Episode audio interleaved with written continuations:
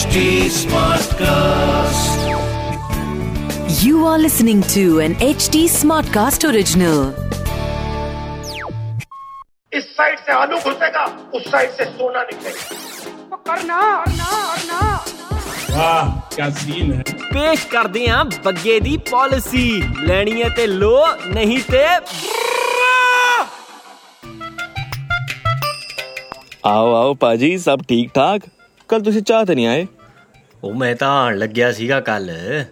ਮੈਂ ਤਾਂ ਤੇਰੀ ਦੁਕਾਨ ਤੇ ਇੰਨਾ ਰਸ਼ ਵੇਖਿਆ। ਮੈਂ ਸੋਚਿਆ ਕਿਤੇ ਲੇਟ ਨਾ ਹੋ ਜਾਵਾਂ ਇਸ ਕਰਕੇ ਆਫਿਸ ਚਲਾ ਗਿਆ ਸੀ। ਤੂੰ ਆ ਦੱਸ ਤੂੰ ਆਪਣੀ ਚਾਹ 'ਚ ਇਹੋ ਜਿਹਾ ਕਿਹੜਾ ਸੀਕ੍ਰੀਟ ਇਨਗਰੀਡੀਅੰਟ ਪਾਤਾ ਕਿਤੇ 100 200 ਲੋਕਾਂ ਦਾ ਰਸ਼ ਲੱਗਿਆ ਪਿਆ ਸੀ। ਉਹ ਵੇਲੇ ਲੋਕੀ ਨੇ ਨਾ ਅੰਦੋਲਨ ਜੀਵੀ ਨੇ। ਕਦੇ ਕਿਸਾਨ ਆ ਜਾਂਦੇ ਨੇ ਤੇ ਕਦੇ ਜਵਾਨ ਆ ਜਾਂਦੇ ਨੇ। ਪਤਾ ਨਹੀਂ ਕੀ ਮੰਗਦੇ ਸੀ। ਪੈਨਸ਼ਨ ਤੇ ਬੰਦ ਲਿਫਾਫਾ ਮੈਨੂੰ ਤਾਂ ਕੁਝ ਸਮਝ ਨਹੀਂ ਆਈ। ਮੈਨੂੰ ਤਾਂ ਦਿਖੀ ਬਿਜ਼ਨਸ ਓਪਰਚੁਨਿਟੀ ਮੈਂ ਆਪਣੇ ਮੁੰਡੇ ਅਮਿਤ ਨੂੰ ਬੁਲਾਇਆ ਤੇ ਉਹਨੂੰ ਕਿਹਾ ਕਿ ਜਾ ਕੇ ਸਾਰਿਆਂ 'ਚ ਚਾਹ ਵੰਡ ਦੇ। ਉਹ ਤੂੰ ਤਾਂ ਆਪਣੇ ਮੁੰਡੇ ਨਾਲ ਚਾਹ ਦੀ ਲੈਗੇਸੀ ਚਲਾ ਰਿਹਾ ਹੈ।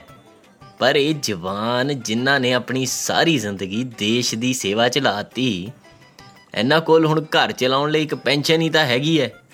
ਹੁਣ ਜੇ ਉਹ ਵੀ ਟਾਈਮ ਤੇ ਨਹੀਂ ਆ ਰਹੀ, ਤਾਂ ਇਹ ਲੋਕੀ ਫਿਰ ਹੋਰ ਕੀ ਕਰਨਗੇ? ਉਹ ਪਾਜੀ ਦੇਸ਼ ਚਲਾਉਣਾ ਕੋਈ ਸੌਖਾ ਕੰਮ ਥੋੜੀ ਆ। ਹਲੇ ਸਰਕਾਰ ਕੋਲ ਨਹੀਂ ਹੋਣਾ ਫੰਡ। ਨਾਲੇ ਕਿੱਥੇ ਲੈ ਜਾਣਗੇ ਇਹਨਾਂ ਦੇ ਪੈਸੇ? ਇੱਕ ਦਿਨ ਤਾਂ ਦੇਣੇ ਹੀ ਆ। ਉਹ ਚਾਹ ਵਾਲਿਆ ਤੂੰ ਇੱਕ ਕੰਮ ਕਰ। ਤੂੰ ਨਾ ਇਹਨਾਂ ਸਾਰੇ ਲੋਕਾਂ ਨੂੰ 28 ਫਰਵਰੀ 2024 ਤੱਕ ਚਾਹ ਪਿਲਾਉਂਦਾ ਰਹੀਂ। ਅਤੇ ਇਹਨਾਂ ਨੂੰ ਕਹੀਂ ਜਦੋਂ 28 ਤਰੀਕ ਨੂੰ ਤੁਹਾਡੀ ਸਭ ਦੀ ਪੈਨਸ਼ਨ ਆ ਜਾਵੇ ਤੇ ਮੈਨੂੰ ਪੈਸੇ ਦੇ ਦੇਣਾ।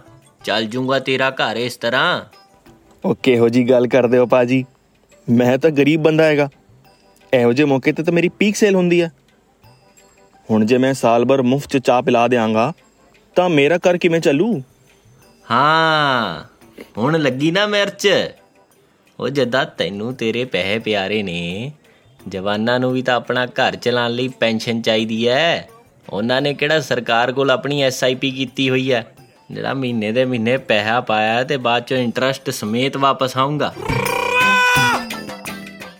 हम आम आदमी है हमारे पास पैसा नहीं है हिपोक्रेसी की भी सीमा होती है मजा आया मजा आया मजा आया ਸੁਣੋ ਬੱਗੇ ਦੀ ਪਾਲਿਸੀ ਲੈਣੀ ਹੈ ਤੇ ਲੋ ਨਹੀਂ ਤੇ